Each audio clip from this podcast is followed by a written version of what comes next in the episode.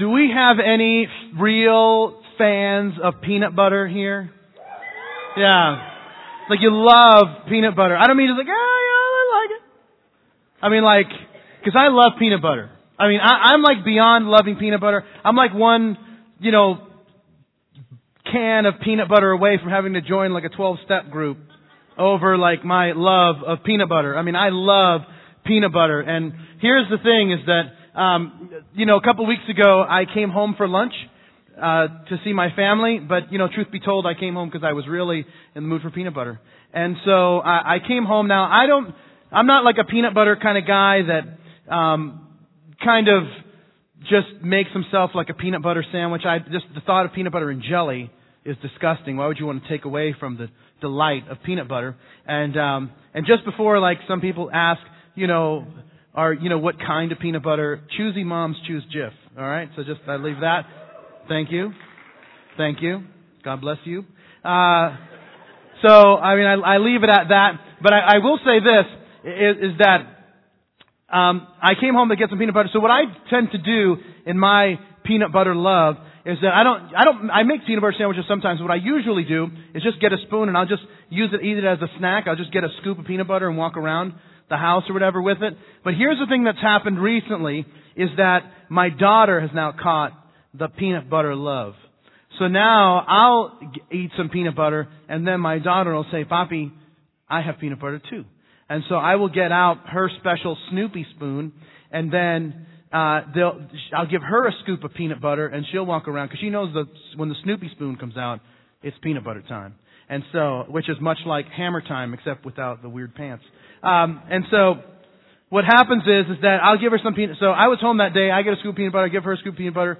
And so I'm there. Carrie and I are talking, and uh, she says, "You know, Papi, more." And so I give her another scoop of peanut butter. And then we're, you know, talking some more and she asks for another scoop of peanut butter. I'm like, wow, this girl's really, she's got the bug like I, like I got it. So anyway, I end up giving her over the course of the, you know, 30, 40 minutes that I'm at home to have lunch because I got to drive back to the office. I end up giving her several scoops of peanut butter.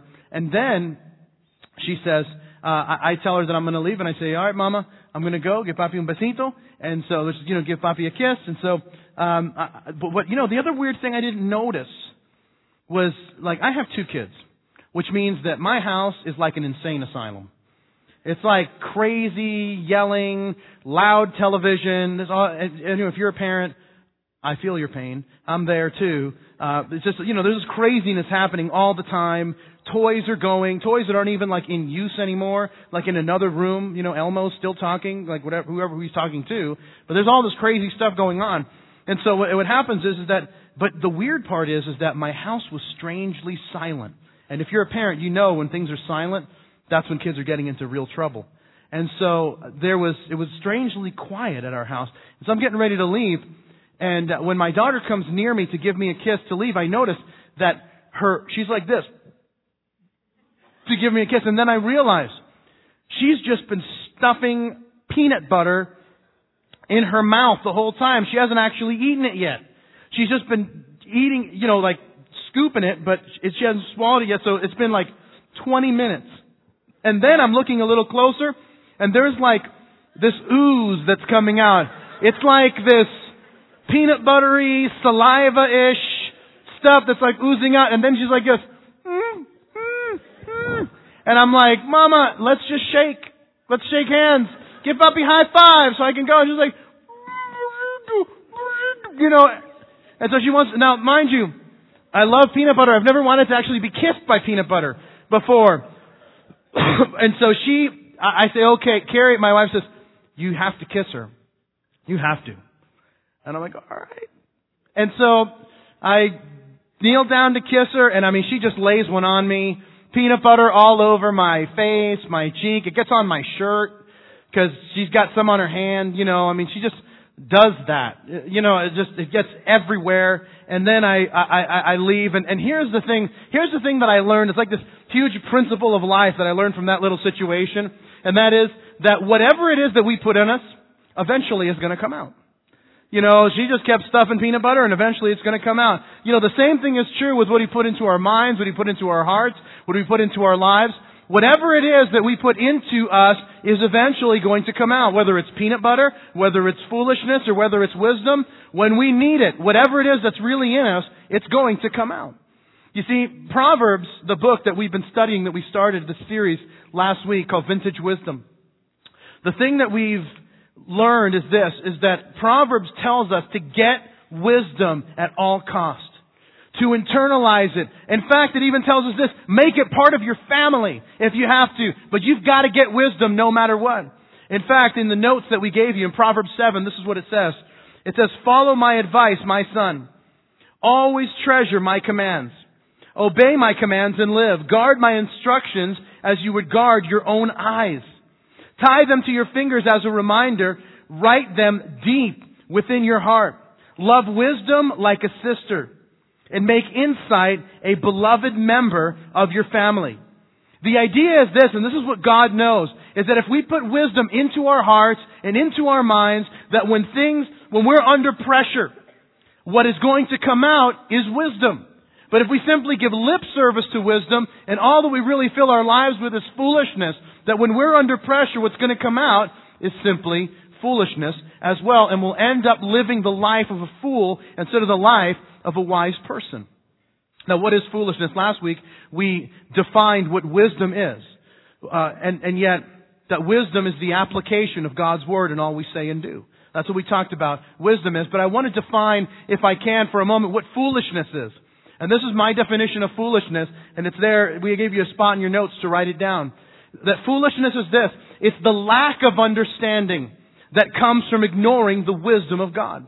The lack of understanding that comes from ignoring the wisdom of God. You see, that's why fools can't ever make the right decision.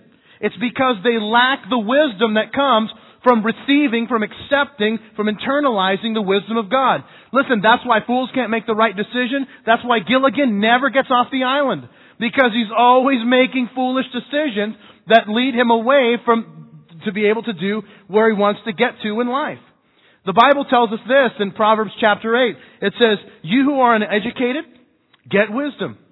You who are foolish, get understanding.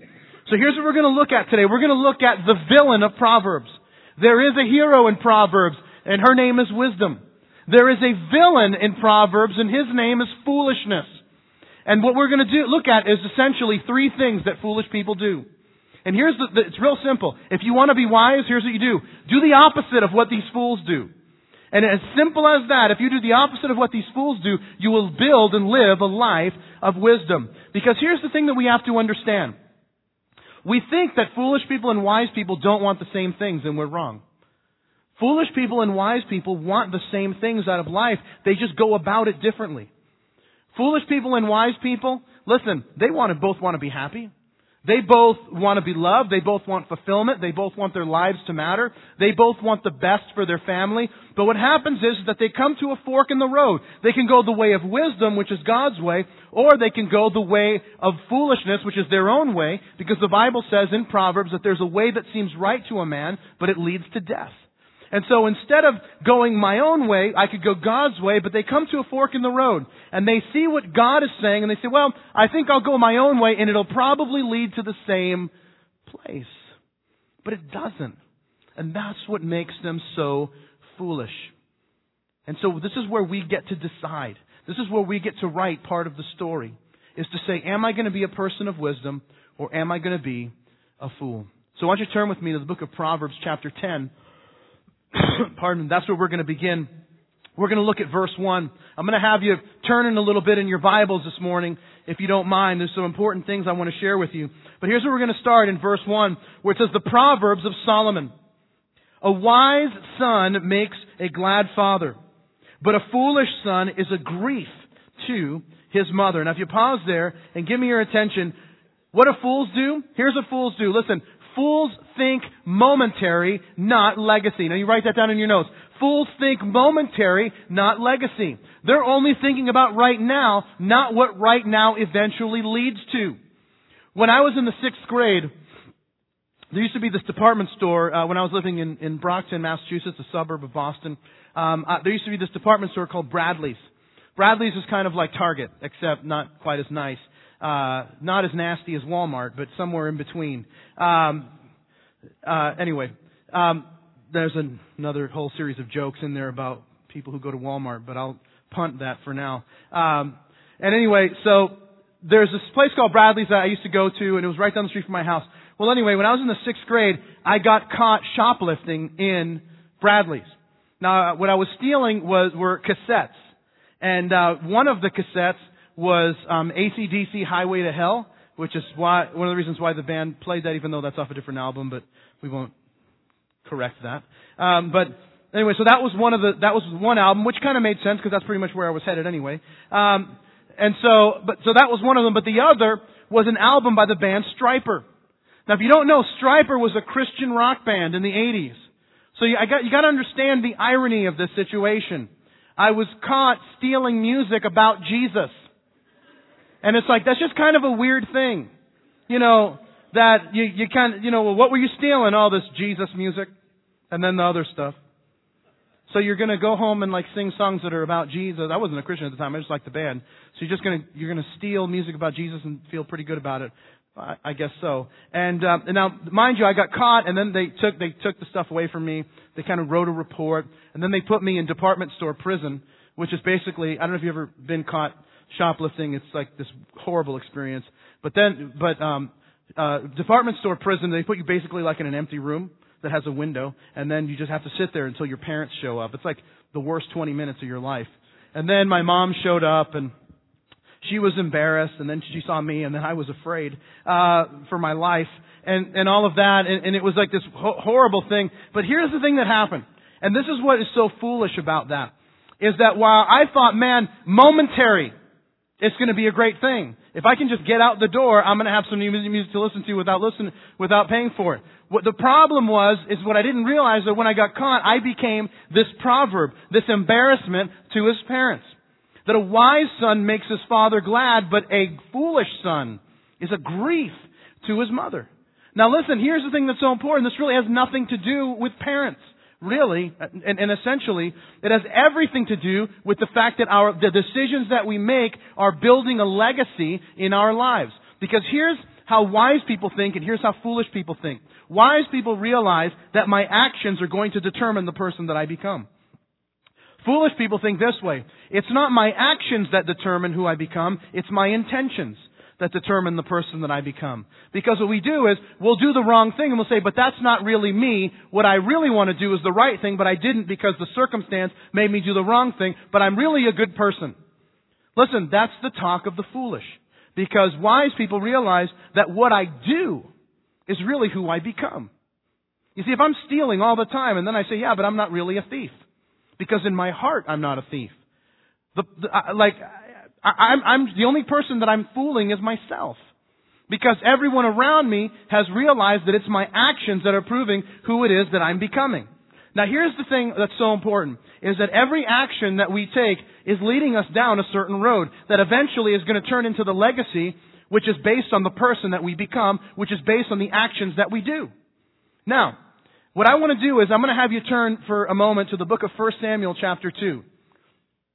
1 Samuel chapter 2, it's in the Old Testament, uh, you know, Genesis, Exodus, Leviticus, Numbers, Deuteronomy, Joshua, Judges, Ruth, 1 Samuel. So you kind of follow along there. That's where 1 Samuel chapter 2. And here's, let me give you some of the background before we're going to read a bunch of verses there and part of a story. Here, here's the thing that's important to know. What the Bible always does, and it's so fascinating to me why the Bible does this, the Bible always doesn't just tell you the story of someone, but it kind of puts in contrast two people or two groups of people. And in this story, we're going to see um, two groups of people. We're going to see a guy by the name of Eli and his sons named Phineas and Hophnius. Uh, we're going to see those two guys, and then we're going to see this other young kid by the name of Samuel. And, and what we're going to see is the absolute contrast. These two sons that are complete fools even though they had every opportunity to succeed and be wise and be leaders, and then this other kid who shows up and just makes the wise choice over and over again and ends up being the leader of Israel when it really wasn't even his place to be. But it was God elevated him to this place of prominence simply because he was a person of wisdom. It's 1 Samuel chapter 2. Let me read you verse. We're going to start in verse 12, pardon me. It says, Now the sons of Eli were corrupt. They did not know the Lord.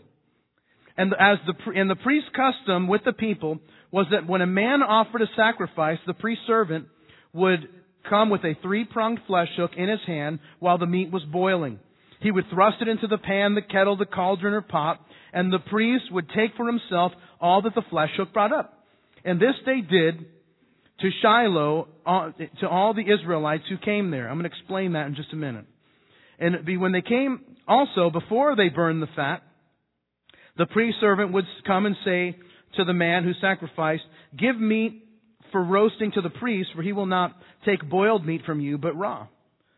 And if the man said, Well, they really should burn the fat first, and then you take as much as your heart desires, they would say, No, but you must give it now, and if not, we'll take it by force. Therefore, the sin of the young men was very great before the Lord, for men abhorred the offering of the Lord. Now, if you pause there and give me your attention, let me kind of explain what's happening. What's happening was that what they're doing is there's this passage in the book of Leviticus that talks about how the priests were to be compensated and how the priests were supposed to provide for their family. Now, one of the ways that that happened was what they would do is this. When people came to bring their offering, this is before Jesus came and became the sin offering for all people. But before they did, they would offer these animals as sacrifices for their sins. That was the Old Testament system.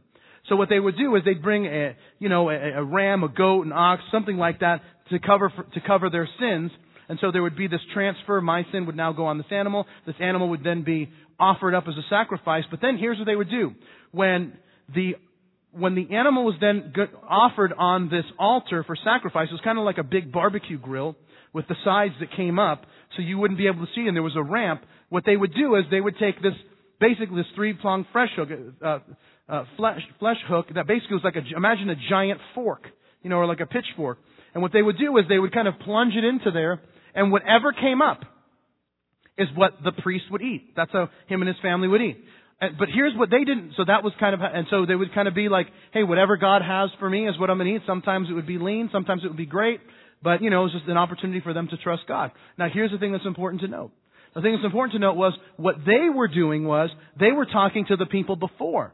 And they were saying, well, here's what we're going to do. We want the certain cuts of meat. We're going to take the filet mignon from the meat and then we're going to just offer up the rest, the junk. And, and the people were saying, hey, that's not the way it's supposed to be.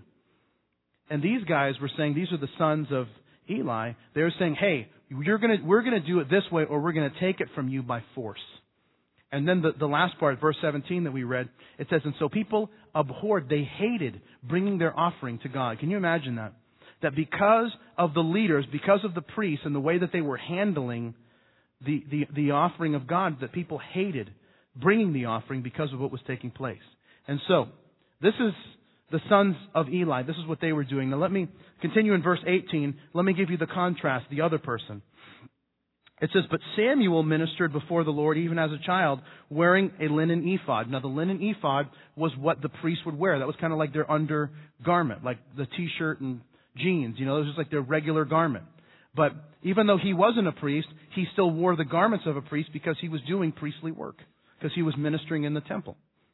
Um, and so here's what happens.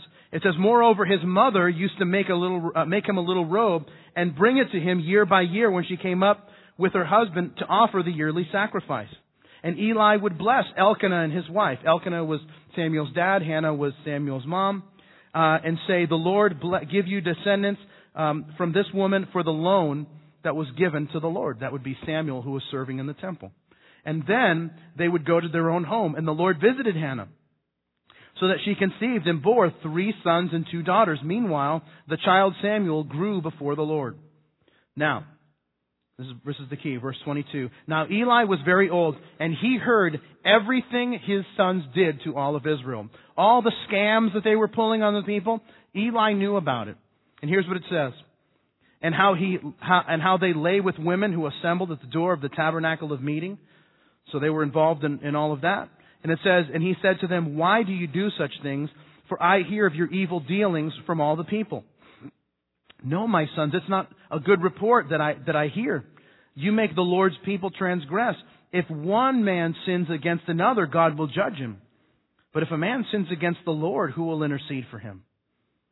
Nevertheless, he did not heed the voice of their father, because the Lord desired to kill them. By the way, that's not the place you want to be.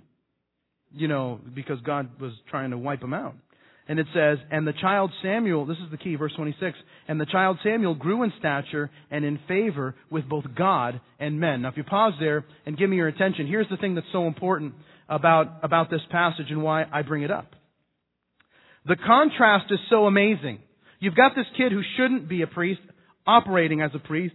Why? Because he's a person of integrity and a person of wisdom and character. You've got these guys that are priests that are operating like delinquents because they simply don't care.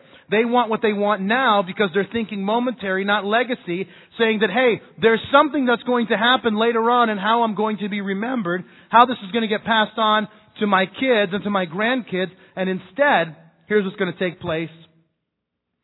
Samuel, pardon me, here's what happens with Samuel. Samuel, it says he just grows in wisdom and in stature. So much so that when people see Jesus at the same age, ministering in the temple, asking questions, answering questions, here's what they say. They say the same thing of him in Luke 2.52. It says, And Jesus grew in wisdom, in stature, and in favor with God and men. The very same thing that they said of Samuel is what they said of him. And that's why I said before, you got to decide who you want to be. A person that is a disgrace or a person that brings honor to his parents because it's really not even about your parents. It's about who you want to be and the kind of legacy that you want to leave. Because, ev- because legacy is built one decision at a time. Someone once wrote that you sow an act, you reap a habit. You sow a habit, you reap a character. You sow a character, and you reap a destiny. You don't know how the story ends? for these two boys, Phineas and Hophnius, the sons of Eli? Here's what happens. They decide, because remember, foolishness doesn't just stay where it is. Foolishness always escalates. They were cheating people out of uh, their, their, their offering. They're having sex with all these women in the, the tabernacle. And then they decide, hey, here's what we'll do. We'll take the Ark of God into battle. We'll take the Ark for a joyride, essentially, because the uh, the people of Israel were at war with the Philistines and say, here's, let's just go down to the battle and we'll bring the ark. We'll be the heroes because everyone will say, look at these guys. They're trying to, you know, make a big show for us. Well, here's what happens that they didn't realize is that, that Israel was going to lose this battle. Israel was going to lose, they were going to get killed, and then the ark was going to get taken by the Philistines back to the cities of Philistia where the Philistines lived. And now, what's going to happen? Well, here's what takes place. It's in your notes. I'm not going to have you turn there. This is in 1 Samuel chapter 4. Listen to what it says. It says, His daughter in law, the wife of Phineas, was pregnant and near the time of delivery. When she heard the news that the ark of God had been captured and that her father in law and her husband were dead, she went into labor and gave birth, but was overcome by her labor pains. And as she was dying, the women attended her, saying, Do not despair, you've given birth to a son. But she didn't respond or pay any attention. She named the boy Ichabod, saying, The glory has departed from Israel because the ark of God and because of the capture of the ark of God and the death of her father in law and her husband. She says, The glory has departed from Israel, for the ark has been captured. And that's what the name Ichabod means. It means the glory has departed. You see, think about this. When Phineas was messing around with women, when he was ripping off God's people, he wasn't thinking legacy, he was thinking momentary. And he was thinking momentary because he said, you know, I can stop this at any time and just do what I'm supposed to do. And maybe later on in life, that's what I'm going to do. But you know what happens? He decides to take a joyride and doesn't realize when he takes a joyride with the ark into a place of danger, because all of this was a real joke to him about serving God, he ends up losing his life. And now the fact that the ark is gone. His wife is dying when she's giving birth. He's not there. And you know what happens? She gives a birth and she calls him Ichabod because the glory's departed from Israel. And life, because of him, is not going to be what it once was. You see, if you want a legacy that matters, you've got to take the things of God seriously. That's the story of Phineas and Hophnius, is that they didn't care. You see, the story of Hophnius and, and, and Phineas should have been, this is what it should have been that Eli was a faithful priest, and when he died, because by the way, what I forgot to mention to you is that when Eli hears the news that his sons had done this with the ark and that they had been killed, the Bible says that he fell out of his chair and broke his neck and died. And so here's what happens. But here's what, how it should have been. How it should have been is that Eli, some, at some point in time, goes to be with the Lord, and his life ends here on planet Earth, and he walks into eternity. And then his son Phineas, who's the older one, steps up to become the priest, to become the prophet that God wants him to be. But he thought the things of God were a joke. And because he thought the things of God were a joke, they weren't taking, worth taking seriously.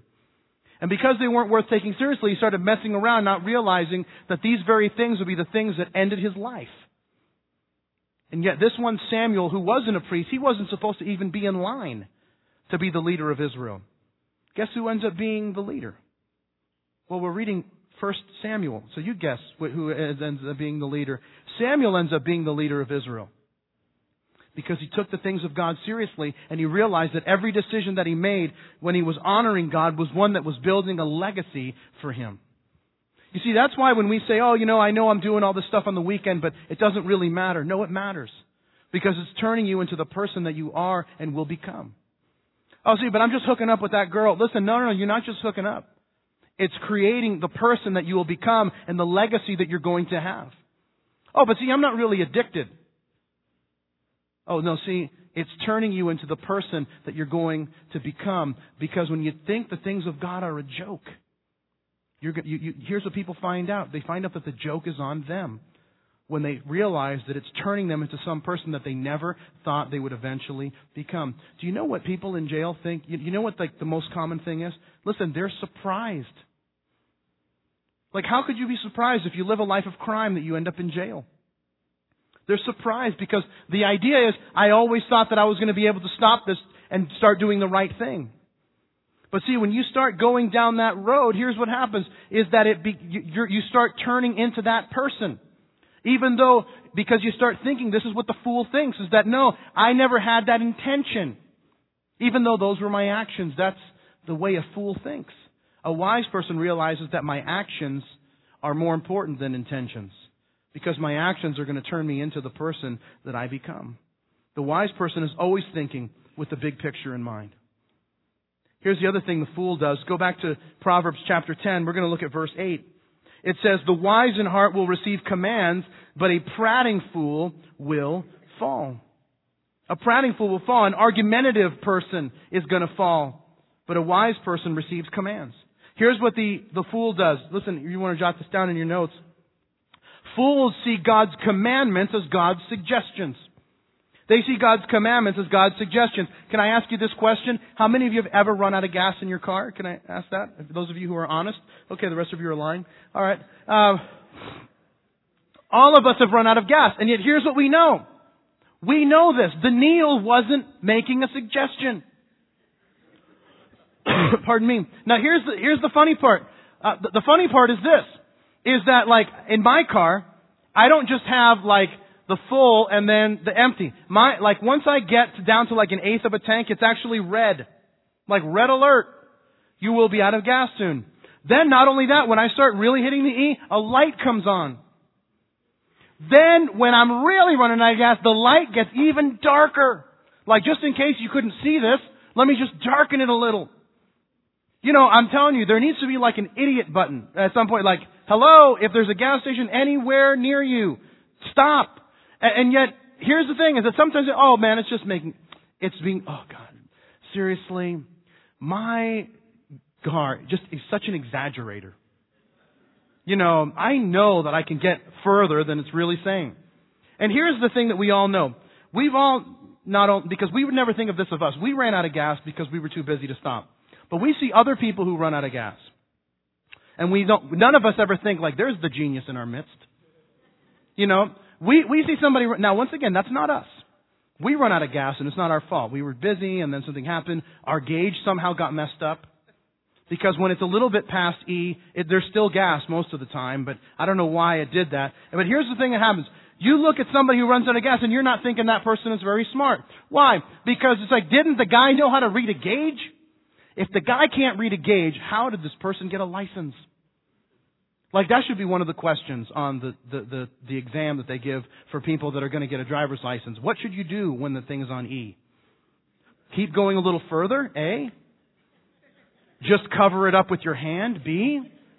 You know, and then if they get that question wrong, even if they get all the other ones right, you should get denied. Like, listen, we can't give you a piece of two ton machinery to carry around if you're not wise enough to fill it up with gas. That just should be one of the rules. But listen, in the same way, here's what we do when it comes to the gauges of life. We say, we see God's commands and we say, that's not what he really means.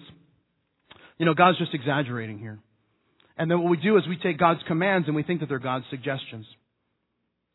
Let me have you turn to the book of 1 Samuel chapter 15 now. and here's, I'm going to tell you part of the story because I've got to give you the backdrop for you to really get the, the full grasp of what's happening because the story seems so brutal. When the children of Israel were coming out of Egypt, there was a group of people that when they were traveling to the promised land, they would kind of lie in wait for the people that were older and couldn't keep up, the people that maybe had injuries, uh, the people that had, you know, certain um, problems that they weren't really able to keep up, uh, those that were old, those that were too young, those that maybe weren't paying attention. And what they would do is that they would start plucking off all those people. They would beat them, they would kill them, they would take everything that they had. This group was called the Amalekites. You can read all about them in Exodus chapter 17. I mean, this was a really brutal group of people.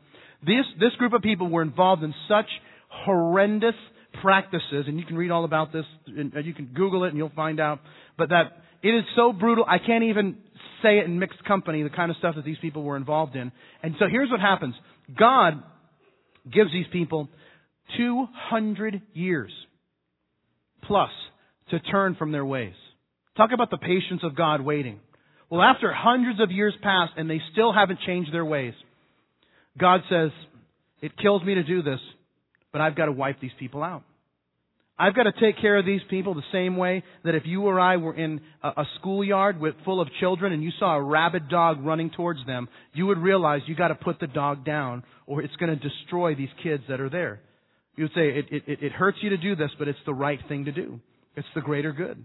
And so God says, I've got to take the, I've got to take these people out because they're so wicked, they're so horrendous in what they do. They're going to end up destroying all of these people. Now here's what happens. God calls on the, Saul, who's the king, and he says, I want you to go to the people. I want you to get your army together, and I want you to wipe out the Amalekites. Now here's what you got to understand. You have to wipe out everybody. I don't even want one sheep, one goat, nothing. I want nothing left of these people. And so Saul says, okay. Well, let me read to you what happens. Verse 7 of chapter 15. And Saul attacked the Amalekites from Havilah all the way to Shur, which is east of Egypt. But he also took Agag, king of the Amalekites, alive and utterly destroyed all the people with the edge of the sword. But Saul and the people spared Agag and the best sheep, oxen, fatlings, lambs, and all that was good, and were unwilling to destroy them, but they utter, everything that was utterly despised and worthless, that they utterly destroyed. Why is that? And if you pause there, let me just tell you this real quick. When a person, when a group of people went into battle, they would wipe out their enemy, but then they would take all the best stuff, and those would be the spoils of war. That's how this army was paid. When you won the battle, you got the spoils of war. That was the incentive to really fight well. They didn't get paid in advance. They got paid after the battle was done. You wipe them out, you get all their stuff. And so for God to say, oh, you got to wipe it all out, they're saying, well, God was probably exaggerating. Because He didn't really want us to do that because, you know, He wants to give us a bunch of stuff. But God's saying, no, this time that's not going to be the case. You've got to wipe them out completely. Well, here's what happens. They don't do that. They see God's command as God's suggestion. And then it says in verse 10, Now the word of the Lord came to Samuel, saying, I greatly regret that I've set up Saul as king. For he has turned his back on following me, has not performed my commandments. And it grieved Saul, and he cried out to the Lord all night. And when Samuel rose early in the morning to meet Saul, it was told Samuel, saying, Saul went up to Carmel and he has deed set up a monument for himself. Do you understand that? Hey, Samuel says, hey, I'm looking for Saul. Oh, he's over at Carmel. He's, go, he's building a statue for himself. Like, this guy doesn't have an ego problem or anything. It's kind of like someone calls you and says, hey, what are you doing? Oh, I'm drawing a self-portrait of me. You know, you might say, hey, that guy's got a little bit of a problem. He's like, really? And I says, yeah, I do that all the time. I just love me. Anyway, so here's what happens. He says, and now he's gone to Gilgal. And then, this is verse 13, it says, So Samuel went to Saul. Saul said to him, Blessed are you of the Lord. I performed the commandment of the Lord. This is what he says. and this is what Samuel says. Then why is it that I hear the bleating of sheep in my ears and the lowing of oxen? And Saul said, They, not me, they have brought them from the Amalekites, and the people spared the best sheep, the best oxen, to sacrifice to the Lord, and the rest we've utterly destroyed. And Samuel says, Be quiet, I'm going to tell you what God said to me last night.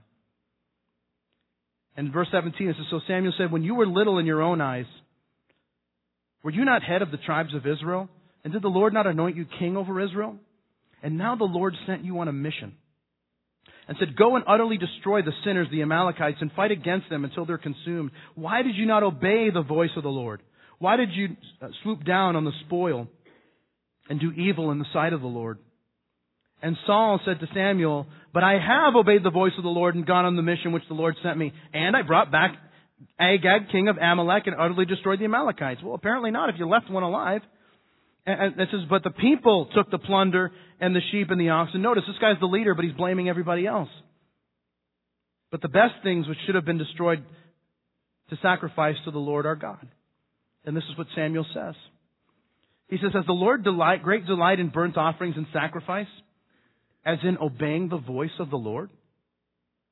Behold, to obey is better than sacrifice, and to heed than the fat of rams. So rebellion is as the sin of witchcraft and stubbornness is the iniquity of idolatry.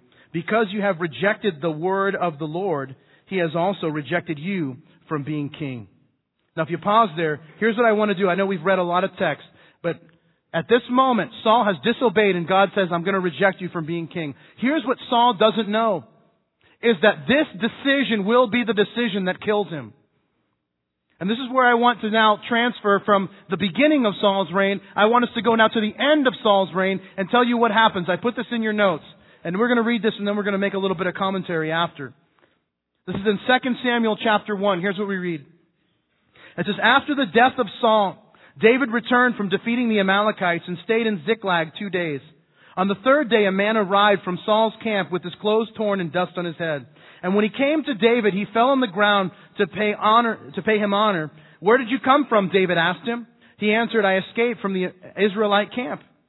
What happened? David asked, tell me. And he said, the man fled from battle. Many of them fell and died, and Saul and his son Jonathan, who by the way was David's best friend, are dead. And then David answered the young man who brought the report saying, how do you know that Saul and Jonathan are dead? He says, I happened to be on Mount Gilboa.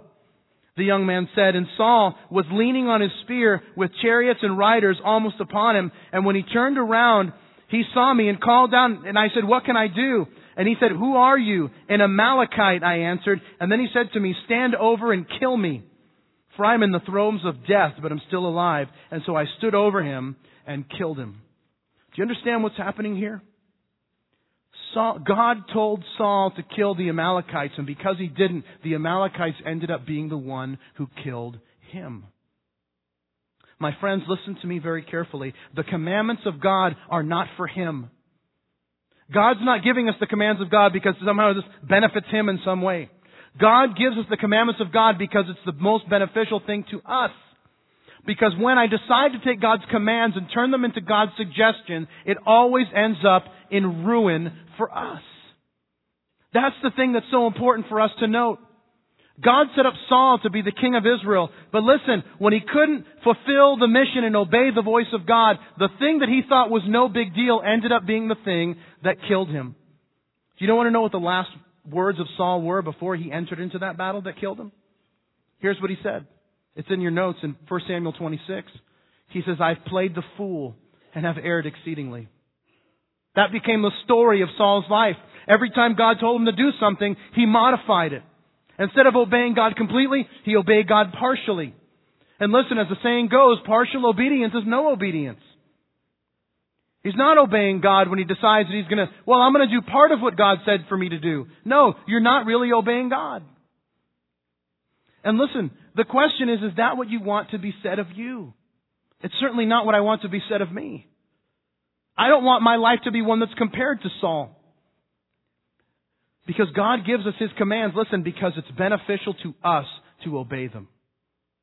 In Deuteronomy chapter 4, when Moses is speaking to the people before they go into the promised land, here's what he says. He says, keep his decrees and commandments which I'm giving you today so that it may go well with you and your children after and that you may live long in the land that God is giving you for all time. You see, God's commands are so that it will go well with you.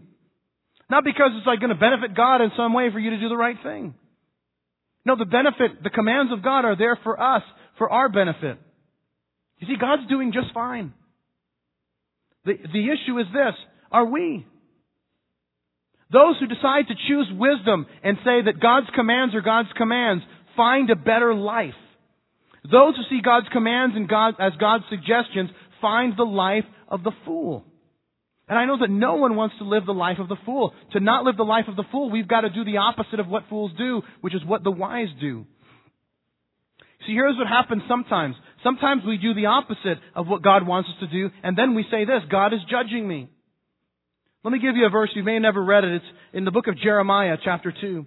It's in your nose. It says this, Your own wickedness will correct you, and your backslidings will rebuke you. Know therefore and see that it is an evil and bitter thing that you've forsaken the Lord your God, and that the fear of me is not in you, says the Lord God of hosts. Isn't that interesting? That God says this, when you sin, it's not me that's judging you, but it's the natural consequences of our actions that are, we're experiencing in our lives. What do I mean by that? Let's say that somebody decides, let's say you decide that you're going to rob a bank, and you get caught. And then as the, when the police show up and they're taking you, they cuff you and they're taking you into the squad car back to the station to throw you in the slammer, during all that whole period, you cry out to God in sincerity and you say, God, please forgive me. I've made a big mistake. Do you know what the Bible says? The Bible says that if we confess our sin, God is faithful and just to forgive us of our sin and to cleanse us of all unrighteousness. That's 1 John chapter 1 verse 9. That's what God says. But do you know that even though God is going to forgive you, you're still going to jail? Yeah, but no, no, no, but now God's no, no, no. It's not the judgment of God. God has already forgiven you. But the problem is that there's the natural consequences of our action that are still playing themselves out. Because there's this law of spiritual life and physical life that you reap what it is that you sow. You see, it's not God judging me that I'm, that someone's going to go to prison. It's the natural consequences of our actions. And that's how it works in every area of our life. You decide you're not going to do relationships God, God's way. When we decide that, it's going to be a disaster. Because that's just reaping what we've sown. If we decide that we're not going to manage our money God's way, even though Proverbs has so much to say about how we spend, how we earn, how we do loans, and how we sign for stuff. And all of that is in Proverbs. When we decide we're going to ignore that and take the commandments of God as God's suggestions, hey, listen, it is going to be a tough road. You decide to not have a godly work ethic that Proverbs talks about considerably? Listen, it's not God's fault when somebody gets fired. You see, we can't say it's God's judgment. It's the natural consequences of our actions. Listen, Saul died because he didn't see the commandments of God as that important. Phineas and Hophnius, they died because they saw the commandments of God as a joke. Wise are the people who say, I'm going to do what God wants me to do. One last one and then we're done. Verse 18. It says, whoever has, whoever hides hatred has lying lips and whoever spreads slander is a fool. In the multitude of words, sin is not lacking, but he who restrains his lips is wise. The tongue of the righteous is choice silver. The heart of the wicked is worth little. The heart, or the lips of the righteous feed many, but fools die for lack of wisdom. If you pause there and give me your attention, what's the last thing that we note? Here's what fools do. Fools use words as weapons. They use words as weapons. Now, I've been trying to rack my brain, trying to find someone that's a picture of opening your mouth is a really foolish thing to do when you shouldn't do it. And I'm trying to think of someone I'm trying to think of someone who kind of pictures that for us.